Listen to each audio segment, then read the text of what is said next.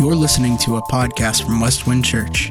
For more information, visit our website at westwindchurch.org.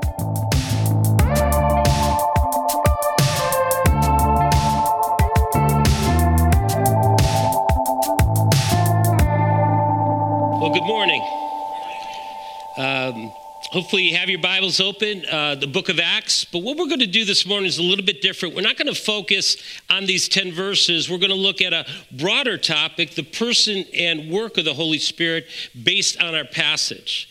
Uh, some of you are familiar with pastor author Francis Chan. How many of you know that name? Good because typically when I mention names, it goes back a few generations. Nobody knows who I'm talking about. Y'all know who Francis Chan is, right? So he wrote a book called The Forgotten God a few years ago. And that title got my attention, purchased the book, and the thesis of the book is this. He says in the church and even in believers' lives, something is missing. And then he highlights really what he's talking about that something is someone the person and work of the Holy Spirit. And so we come to a passage this morning, Acts chapter 19, and it's a tra- uh, transitional passage. What's going on? Just like in Acts 18, there's this guy named Apollos, remember him? He didn't understand the gospel, and he's trying to preach the gospel. Priscilla and Aquila were kind enough, mature enough, loving enough, take him in to their home and explained the gospel, he came to genuine faith in Christ and began preaching Jesus. Same thing is happening here in Acts 19. Now, where are we? We're in the city of Ephesus, and we're going to be there for a few weeks. Ephesus is a world class city, 250,000 people at the time. It's a big deal. Paul's ministering at least two years plus, and he meets some disciples of John the Baptist. How interesting. And then he asked the question Hey, have you received the Holy Spirit? We don't even know there's such a thing as the person of the Holy Spirit, the third person of the Trinity. So, Paul shares the gospel. They come to genuine faith in Christ. They receive the Holy Spirit, and great things happen in their life. And so this morning, we're going to take a look at more of a creedal talk, a doctrinal talk on the person, and yes, the Holy Spirit is a person. Please don't label the Holy Spirit as it. It's a person, the third person of the Trinity, Father, Son, and Holy Spirit. We're going to close this morning singing the creedal song. We believe God the Father, God the Son, God the Holy Spirit. But if Francis Chan is right, if there's something missing, we want to kind of raise the bar this morning. We want to understand who the Holy Spirit is, how he works. Now, if you have your Bibles, track with me because I want to point you to Acts chapter 1, and we've been here, but this is a very important statement. John the Baptist said, Hey, I baptize you uh, with water, but there's someone who's coming. I'm not even worthy to tie his sandals. He's going to baptize you with the Holy Spirit. Then Jesus picks up on that theme with his disciples before he ascends into heaven in Acts 1. Follow along, it's on the screen, or if you have your Bibles. Jesus said, while he was together with them, he commanded them, these were his disciples, not to leave Jerusalem, but to wait for the Father's promise. This, he said, is what you heard from me. For John baptized with water, a baptism of repentance, but you will be baptized with the Holy Spirit not many days from now. And so this is really what's going on in Acts 19, in Acts 18. And so the Holy Spirit uh, comes, these disciples of John come to genuine faith in Christ, and now they receive the gift of the Holy Spirit, and their lives are transformed. And so, again, kind of a doctrinal talk, and I hope this is very encouraging, but doctrine can be transformational, folks. We're called to be uh, sound in our doctrine as a people of God. So we want to stand, understand this morning who the Holy Spirit is, how He works in our life, and how a relationship with the Spirit of God will transform us. So, two questions as we launch this morning. Number one, have you believed in Jesus? And have you experienced the work of the Holy Spirit in your life? Folks, that's empirical. You should know the answer to that question. I hope that's been true for every one of us here this morning. Second question is this If you're in Christ as a believer, Are you walking in the power of the Holy Spirit? Are you bearing forth fruit of the Holy Spirit? And by the way, biblically speaking, there is only one way to truly know you are living in a life in the Spirit, and that's the fruit from Galatians chapter 5. What is it? It's an organic whole. The fruit of the Spirit is love, joy, peace, patience, kindness, goodness, gentleness, meekness, self control. Those are the attributes of the Spirit that we are called to manifest as we walk in the Spirit. So, those are two great questions to apply right out of the gate. So, if you have your Connect card, let me start with the blessing this morning. And the blessing is this each one of us can experience the person and work of the Holy Spirit in our lives by embracing the truths outlined in Scripture. Now, again, try to be Apollos. Try to be these 12 disciples at Ephesus. They were disciples of John, but they never heard the gospel. They came to faith in Christ, and then the Holy Spirit transformed their lives. But it was predicated on understanding who the Holy Spirit is and how the Holy Spirit works in our life. And so this morning I'm going to share with you four truths. Truth number one the promise of the Holy Spirit. All through the life of Jesus, his ministry, he promised someone was coming. In fact, he told his disciples when they were discouraged, he said, It's good that I go. Why? The Father's going to send the Comforter, the Holy Spirit. Track with me in John 15 26. It's on the screen. Jesus said this to his disciples and us when the counselor comes, the one I will send to you from the Father, notice the Spirit of truth, who proceeds from the Father, he will testify about me. You also will testify because you have been with me from the beginning. And then again, go back to Acts chapter 1. Before Christ ascends into heaven, he tells his disciples to do what? Wait in Jerusalem. And they waited, folks and there was 120 disciples including jesus mother mary in the upper room. And they're praying they're seeking the lord they're worshiping they're drawing near to god and god drew near to them. And what happens in acts 1 and 2 the holy spirit came with power. And the holy spirit was manifested through tongues and languages to communicate the gospel. Previously peter a few weeks back denied the lord three times. He went back to fishing they were living in fear. Jesus says, wait, because you're going to be clothed with power from on high. When the Holy Spirit came, everything changed. And guess who steps to the plate? Peter, the one who denied, the one who thought he was disqualified, the one who was living fearful. He's back into the game. He's preaching the gospel. It's the day of Pentecost in Jerusalem. Thousands of Jews from all across the Mediterranean world and beyond are there. Let me show you something if you have your Bibles. Acts uh, chapter 2, verse 37, one of my favorite verses in the Bible. Peter's preaching, a lot of people there, all these Jews from all around the world. When they heard this, this is the diaspora Jews, they came under deep conviction and said to Peter and to the rest of the apostles, Brothers, what must we do? Can I encourage you? Anytime you read the word, anytime you listen to the word, anytime you're in a worship service, that is a wonderful question to ask the Lord. Lord, how should I personally respond to your word, to your truth.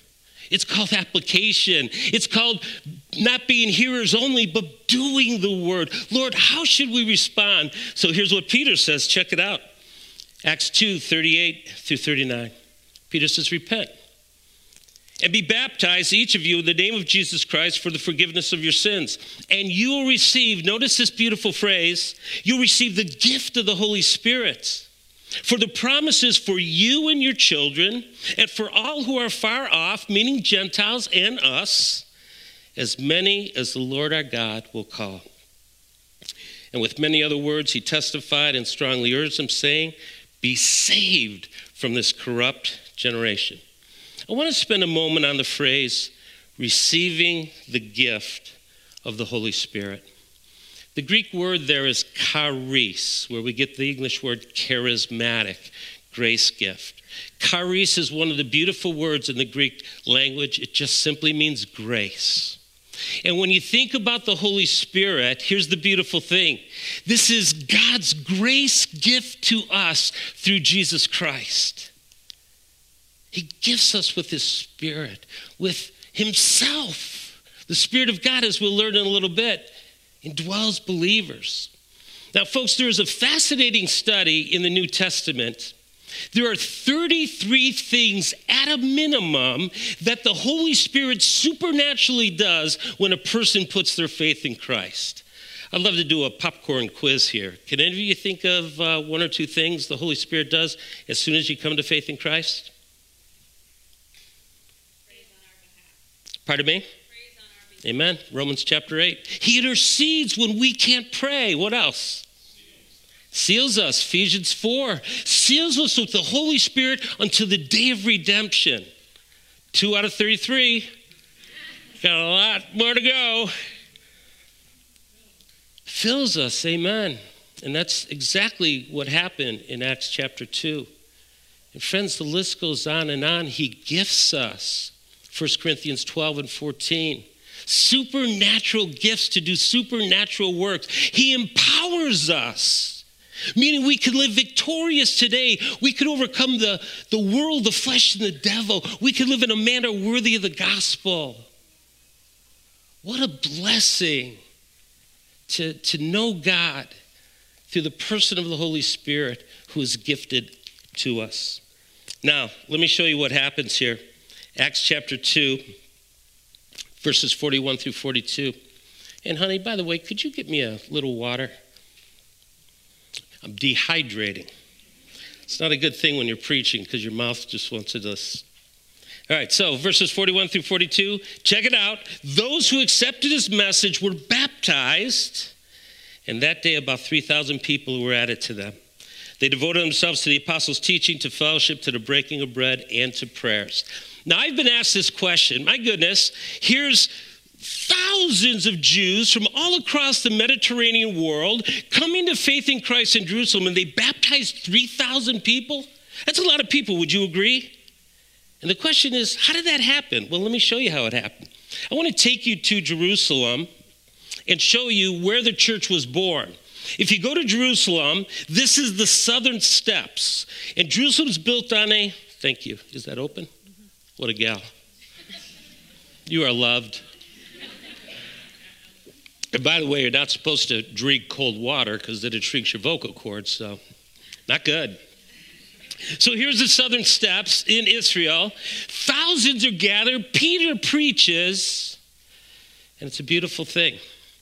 3,000 respond and say yes to the gospel, yes to receiving the Holy Spirit. Now, how did they get baptized there? Well, let me show you. Just below that, literally hundreds of yards below it, is what's called mikvoims. There's dozens and dozens of what's called ritual baths for Judaism. And when you came into the temple, you did a ritual bath, you were purified, and then you would go to worship.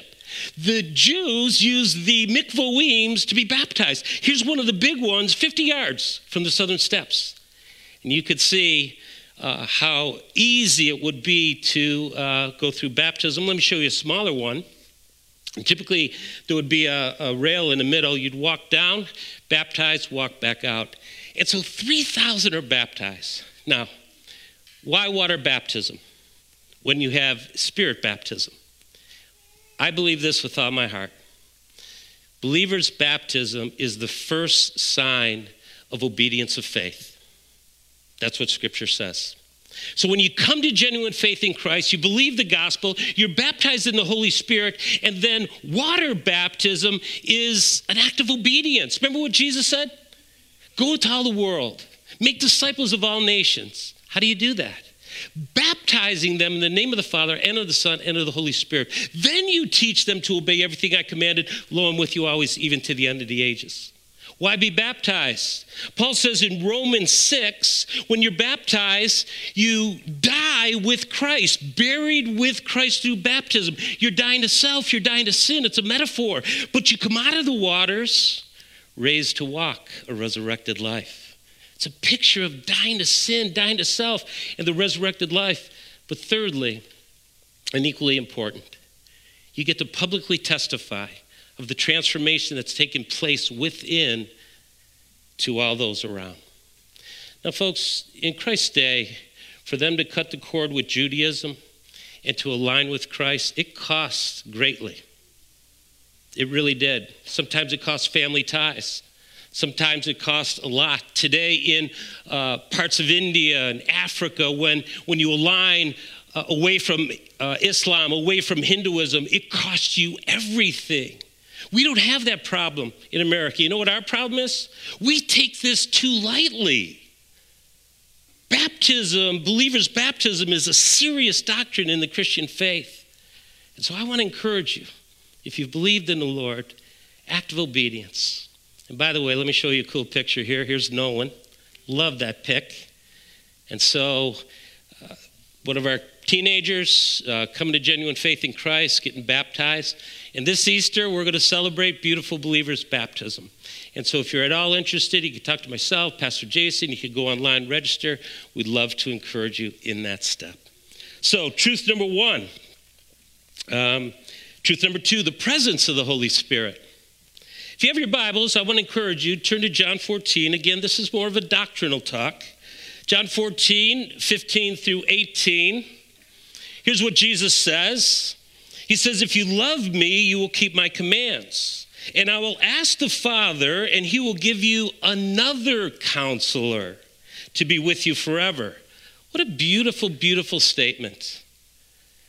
Christ cares. He loves us. He blesses us. Then, here's what Jesus said He is the Spirit of truth. The world is unable to receive him because it doesn't see him or know him, but you do know him because he remains with you, and don't miss this, and will be in you. And I love this next metaphor I will not leave you as orphans, I am coming to you. Folks, that's the presence of the Holy Spirit. And that's a big deal. When you believe the Holy Spirit comes to us, indwells us to be with us. Why? So we're not left as orphans. And what that simply means is God, through His Spirit, is always present. We're never alone. And in your loneliest of days, you're not alone. Jesus says, I'm always with you. I'll be with you to the end. I'll never leave you. I'll never forsake you. How does He do that? Through the person and work of the Holy Spirit. Now, the Apostle Paul picked up on this theme of the Spirit of God indwelling us, and he uses another beautiful metaphor. In 1 Corinthians 3.16, track with me, and it's almost like he says it rhetorically or assumption. Here's what he says Don't you know that you yourselves are God's temple and that God's Spirit lives in you? If anyone destroys God's temple, God will destroy him. And notice this next phrase for God's temple is sacred, and you are that temple. Again, if you look at yourself today, if you're a trichotomist, it's called theologically body, soul, and spirit, right?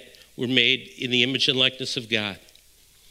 This temple, body, soul, and spirit, is a temple of the living God.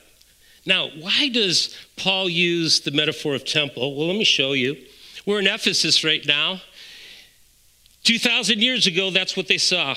It's called the Temple of Artemis. It's perched up there in Ephesus, and uh, they worship the god Artemis. We'll talk about that in the next few weeks. Go to Jerusalem. Herod the Great spent 46 years developing the second temple and he basically doubled the size of Solomon's temple. Josephus said, the great historian of the Jews, he said, if you haven't seen the Temple Mount, you haven't seen a temple. This was it. Now, of course, in 70 AD, it got destroyed. And today there's the Western Wall where the Jews worship. There's the Al Aqsa Mosque and the Dome of the Rock, which is Islam. But that was huge back then. Let me show you one more. We were in Athens a few weeks ago right? So here you have the Parthenon, the temple of Athena. There were temples everywhere. And so people understood this idea of temple. What is God saying now through his word? Your body is a temple of the Spirit of God, and the Spirit of God lives within you. What a beautiful picture. I'll always remember my first encounter with the Spirit of God. I was 19 years old at the time and uh, very disillusioned uh, in life. Uh, the drug culture wasn't panning out too well. And uh, Ellen's older brother, Tom, one of my best friends at the time, called, and I hadn't seen Tom for a long time. He went away to college. I was working as a tool maker. Tom says, Hey, uh, Keith, the guys are getting together for a rap session. You want to join us? So I'd see Tom, John, Ken, you know, a bunch of guys that I ran with. And so I showed up at Ellen's house in her family room. And uh, next thing you know, I walk in and something was radically different. The countenances of these men that I ran with during high school and partied with hard during high school changed. I was like, wow, this is interesting. But not only was their countenance different, their language was different. Their hearts were made new. I literally saw the glory of God in that living room that morning. And then what happened was each of the guys shared their testimony, how they came to faith in Christ. I was stunned. I was tasered. I couldn't believe it. These are my drug partying buddies, and they all got saved, and here I am. And so, fast forward, God used that spirit encounter a year later to bring me to genuine faith in Christ. But, friends, I'll never forget it. You know what I saw in them? I saw the presence of the Holy Spirit. I saw 2 Corinthians 5:17, if any person is in Christ, the Holy Spirit's living in them, present in them, they are a new creation. The old is passing, the new is coming. That's what I saw. And, folks, again, it goes back to the fruit of the Spirit. I saw love, joy, peace, patience, kindness, goodness, gentleness, meekness, self control. I saw the presence of the Holy Spirit manifest to these new believers, and it was transformational. Truth number three the power of the Holy Spirit. So Jesus promises the Spirit. The Spirit's present when you come to genuine faith in Christ. Third, the power of the Holy Spirit. Back to the book of Acts, Acts chapter 1, if you would. And again, this is a really a significant um, verse in the book of Acts for many reasons gospel expansion, but also to realize the gospel will never expand, go to the ends of the earth without the Spirit empowering God's people. So, Acts 1, verse 8. But you receive power when the Holy Spirit comes on you You'll be my witnesses. And by the way, the word there in Greek is marturos, where we get the word martyr. How interesting. Jesus uh, told his disciples there would be martyrdom coming. And we've already seen some examples of that. You'll be my witnesses in Jerusalem and all Judea and Samaria and to the ends of the earth. Now, again, if you like taking notes, the word there for power is a very important word. It's dunamis, where we get the word dynamite. And please let me encourage you don't think of explosive power, all right? We don't want to blow up anything. But here's what we want to think about we want to think about supernatural power. That, folks, God's Holy Spirit living within us gives us dunamis to live victorious in this present age. Let me ask you this question. I think it's a relevant question. Have you ever heard someone say, God will never give you more than you can handle? You ever hear someone say that? A few of you? Do you think it's true? Answer slowly. By the way, did you guys find your compass? I put three or four in this row. You didn't look? Oh, they looked? Okay. Someone stole it? Mickey stole them. All right, Mickey's going to sell them. Okay. Side note, so where were we? Oh, so what do you think? And I've heard this many times, folks, that God will never give us more than we can handle. Can I humbly say something? That is absolutely not true.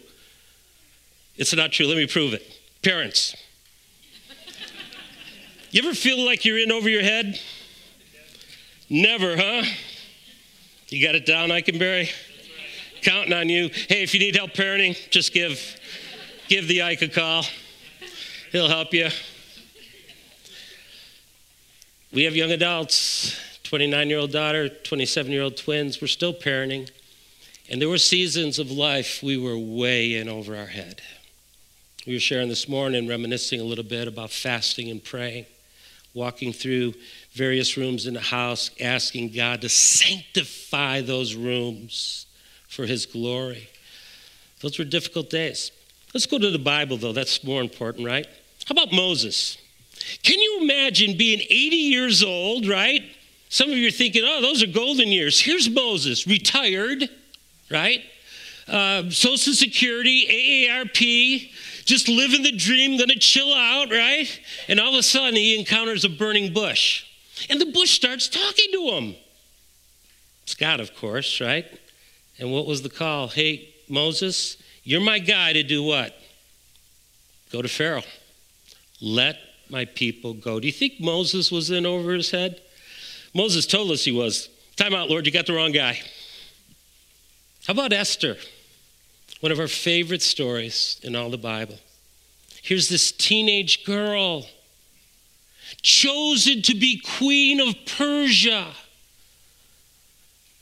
127 provinces, the greatest empire the world has ever seen in that day.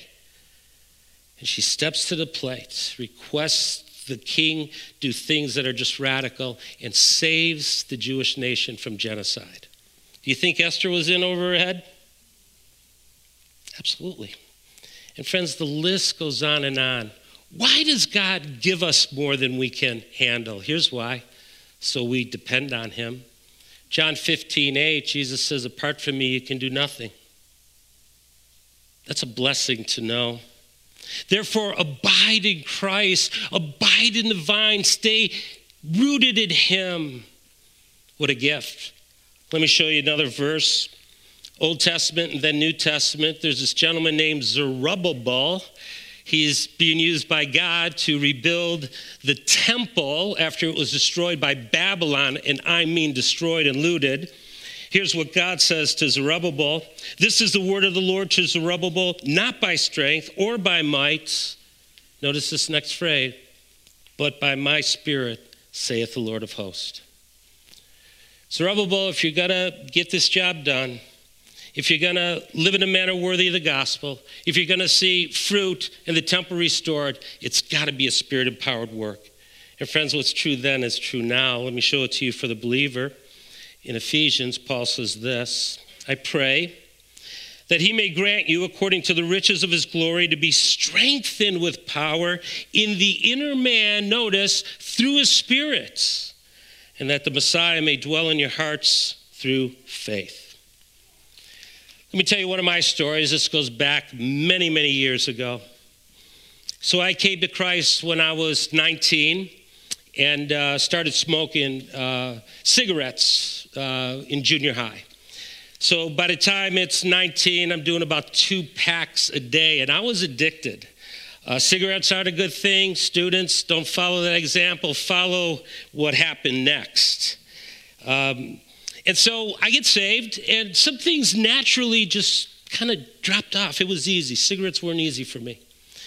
And I remember after about six to nine months, I just felt impotent. I felt weak. I felt like I couldn't overcome and conquer cigarettes. I remember there were times I'd be going to church. I was pretty faithful, pretty active in church, and I'd, you know, smoke a you know, cigarette and then take some chiclets. Do we still sell chiclets? Do you know what chiclets are? I'd grab five or six of those, try to get rid of the smoke thing. But when you smoke, you smoke, right? And you're a smokestack, your fingers are orange, it's kind of nasty. So one, one Sunday evening, we had Sunday evening worship. I was just discouraged, and I stood up in church and I confessed that. I said to the church, I'm lying, I'm hiding, I'm running, I'm smoking and trying to hide it. I felt ashamed.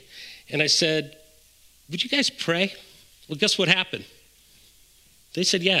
So they prayed that night and they kept praying. It wasn't a few days later, I can remember where I was and the last drag of a cigarette I had, smoking, and I just felt nauseous, sick, and I knew instantaneously that was God the Holy Spirit freeing me from that addiction. You know what people say today? Pastor, I want to quit smoking. Would you pray for me and pray that I get sick? I can do that. I can do that. Why not? Right? But, folks, that seems simple, right? I know that seems simple because smoking doesn't kind of get our attention. It was a big deal to me. A big deal. I wanted to overcome that. But the question this morning is do you feel impotent, spiritually speaking, in any area of your life? That you're not overcoming, that you're not living victorious, that you're falling prey to sin? A few weeks ago, we talked about the various categories of sin. Some sexual. And I don't like to be gloom and doom, but I tell you, pornography, gentlemen especially, if you're struggling, we can help. Come clean, stand up someday and just say, That's me, I need help. How about relationally? The majority of sins in Galatians chapter 5 are relational lack of forgiveness, harboring bitterness, anger, malice, dissension, things that just hurt the body of Christ, the fellowship of God.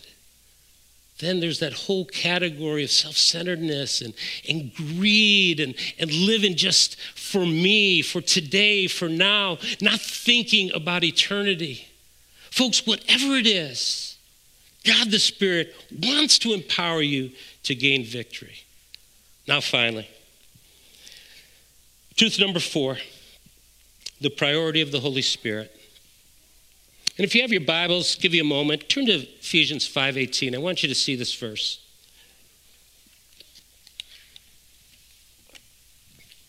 This is one of the most important verses. Ephesians and Galatians talk very much about the Spirit, uses some very powerful metaphors. Let's uh, connect to it. So, the priority of the Spirit. Ephesians 5:18, and do not get drunk with wine, which leads to reckless actions, but be filled with the Spirit. So, Paul uses a negative metaphor to teach a beautiful concept. What's the negative metaphor here? It's a command to not get drunk with wine. If you've ever had that experience, you know what that means, right? The wine is influencing you, is controlling you, your behavior becomes different. How many of you have had that experience? Okay, there's only like a dozen are honest. How many of you had that experience? Okay. I'm not happy about that, but as a teenager, there was a bottle that you could get for a buck. It's called MD 2020. Anybody remember those days? Mad Dog, it's called 2020. 20% alcohol, $1, go, go, go, go, go, go, go. Drunk with wine. Not good. Teenagers, hear me. Not good. Say amen. Amen. Okay, don't go there. But here's the deal. Paul's taken this negative metaphor that people again understood. When you're influenced by too much wine, you're out of control. You have a negative influence. So don't be influenced by this but let the Holy Spirit influence every day of your life. If you want to hang your hat on Ephesians 5:18, one word, influence. Now, here's the encouragement. The issue isn't about wine in Ephesians. The issue is about the flesh, the world, and the devil. Do you realize there are hundreds of things that can influence us negatively in Christ? Hundreds of things, folks. We can get preoccupied with us, ourself, our little life, versus thinking about the kingdom and glory of God. We can get so enamored with the things of this world. First John says, Love not the world, neither the things of the world. If any person loves the world, the love of the Father is not in them. All that is in the world, listen to the categories the lust of the flesh, the lust of the eyes, and the pride of life, not from the Father, but of the world. The things of the world pass away, the lust thereof. He that does the will of the Father abides forever whatever has negatively influenced us away from Christ, whatever it is, an attitude. Right now, you could have an attitude. Just sitting there saying, boy, it's 1030. Pastor, uh, you almost done? That's an attitude. None of you do that, right? No, never, never happened. No, thanks, Heath. He's with me. Pickleball tomorrow, right? All right. So, folks, sincerely, this is so important. There's going to be one of two things happen in your life and mine. Will the Spirit have the ultimate way, the ultimate influence, or the things of this world, things of this flesh, things of the devil have the ultimate way? It's always a choice right now, this night, this coming week. What will be the dominant influence in your life? Will it bring glory to God because the Spirit is empowering it? Or will it be fleshly, worldly, against God? So let the Spirit influence. Now, three things, three priorities here, real quick. Being filled means keeping in cadence with the Spirit. That's literally what it means. You ever do that? Left, left, left, right, left? So just imagine being in the military, and if you get out of cadence, you're in trouble, right? Walk in the Spirit, Galatians says, keeping cadence with the Spirit. It's a beautiful picture. Secondly, being filled is a command. In other words, it's non negotiable. This is something God calls us to do to live fruitfully, to live victoriously. And number third, being filled is continual. In other words, in the language, it's a present active indicative. Right now, we need to be filled. Tonight, we need to be filled. We need to take a filling uh, uh, assessment. Lord, our, our, is everything in my life being influenced by you? Am I yielding, surrendering my life to your spirit? Now, let me share with you a very important truth that really has helped me over the years. Being filled with the Spirit is not an issue of us getting more of the Spirit. No. God's Spirit fills us 100%, He's all in. But rather, the Spirit getting more of us. This is about surrendering, this is about yielding. This is about saying, I want to keep in cadence with the Spirit of God. Do your will, Father, not mine. Now, in closing, we have to ask this question What about sin? What about when you and I sin, we fall short of the glory of God? How does that in fact affect the presence? How does it affect the power? And how does it affect the priority of being filled with the Spirit? Let me give you a few thoughts and we'll close. Number one, sin grieves the Holy Spirit. And if you have your Bibles again, we have time this morning. Turn with me to Ephesians 4:30. You can leave that there for a minute, Brett. So Ephesians 4:30. Notice what the Bible says. And don't grieve God's Holy Spirit. You were sealed by him for the day of redemption. All bitterness, anger, and wrath, shouting and slander must be removed from you, along with malice. Did you see that list, folks? Those relational items.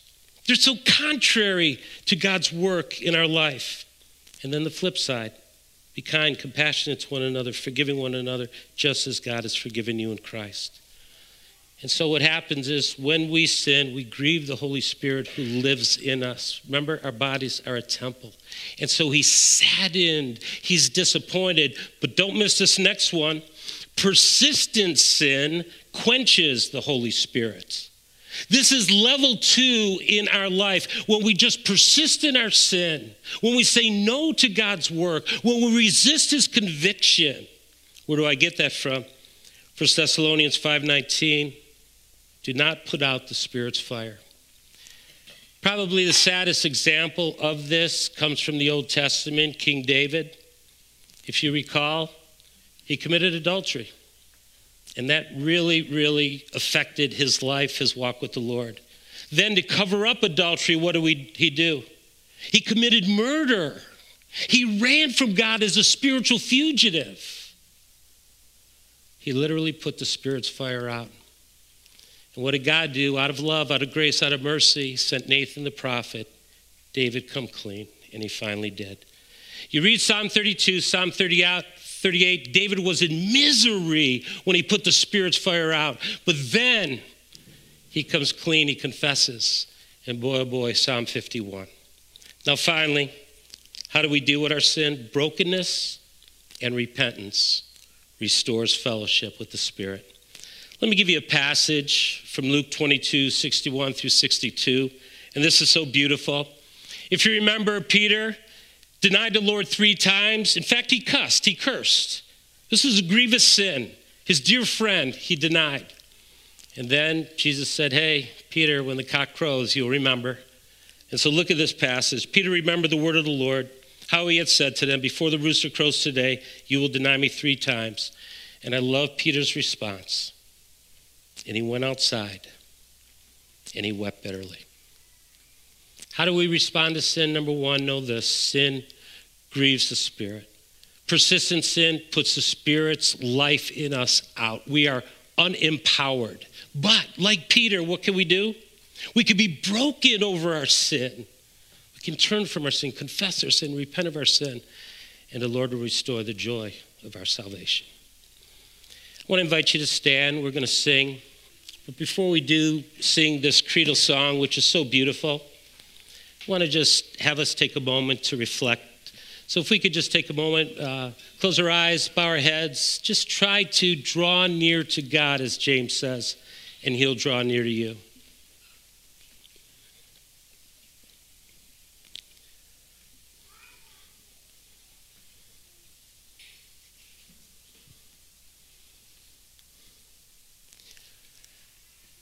David learned some wonderful lessons when he ran from the Lord. And one of the lessons he learned is that God is merciful and that God is gracious. And in Psalm 139, the end of that beautiful chapter, it's a beautiful chapter. He has a prayer that all of us could pray even this morning. He says, Lord, search my heart, try my thoughts See if there's any wicked way in me. Lead me in your way everlasting. I took a prayer walk this morning before I came in, and it was a really meaningful time with the Lord. I confessed some sins. I came clean. I sang. It was an intimate time. As your pastor, yes, I fall short of the glory of God. I struggle sometimes with my thoughts, my attitudes, my disposition. And I regularly have to confess, come clean. Maybe you're here this morning, you've grieved the Holy Spirit because there's just certain sin in your life that you haven't addressed. You could do that this morning. Maybe you've persisted in sin and nobody knows about it. And it's hurting your walk with God and each other. Let God's Spirit bring freedom this morning. Respond like Peter. He weeps bitterly, he's broken. Respond like David Restore to me, Lord, the joy of your, your salvation. What a beautiful life we have to live, to walk in the presence and to the power of the Spirit's work in our life, and to see His fruit manifest the fruit of love, the fruit of joy, peace, patience, kindness, goodness, gentleness, meekness, and self control. Pray with me, please.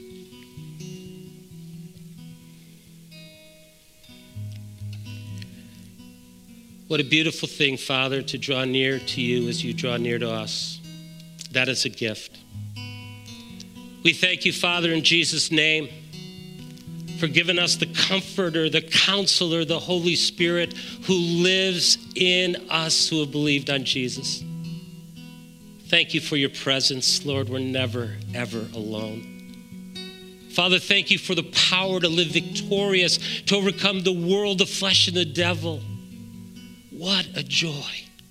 And thank you, Father, today that we could be filled with your Spirit and live in a manner worthy of the gospel. And Lord, thank you for mercy. Thank you for grace. That when we fall short, we can cry out to you. Be forgiven, be restored, experience the joy of our salvation. So, hallelujah, Father, we thank you for all you've done through your Holy Spirit. In Jesus' name we pray. Amen.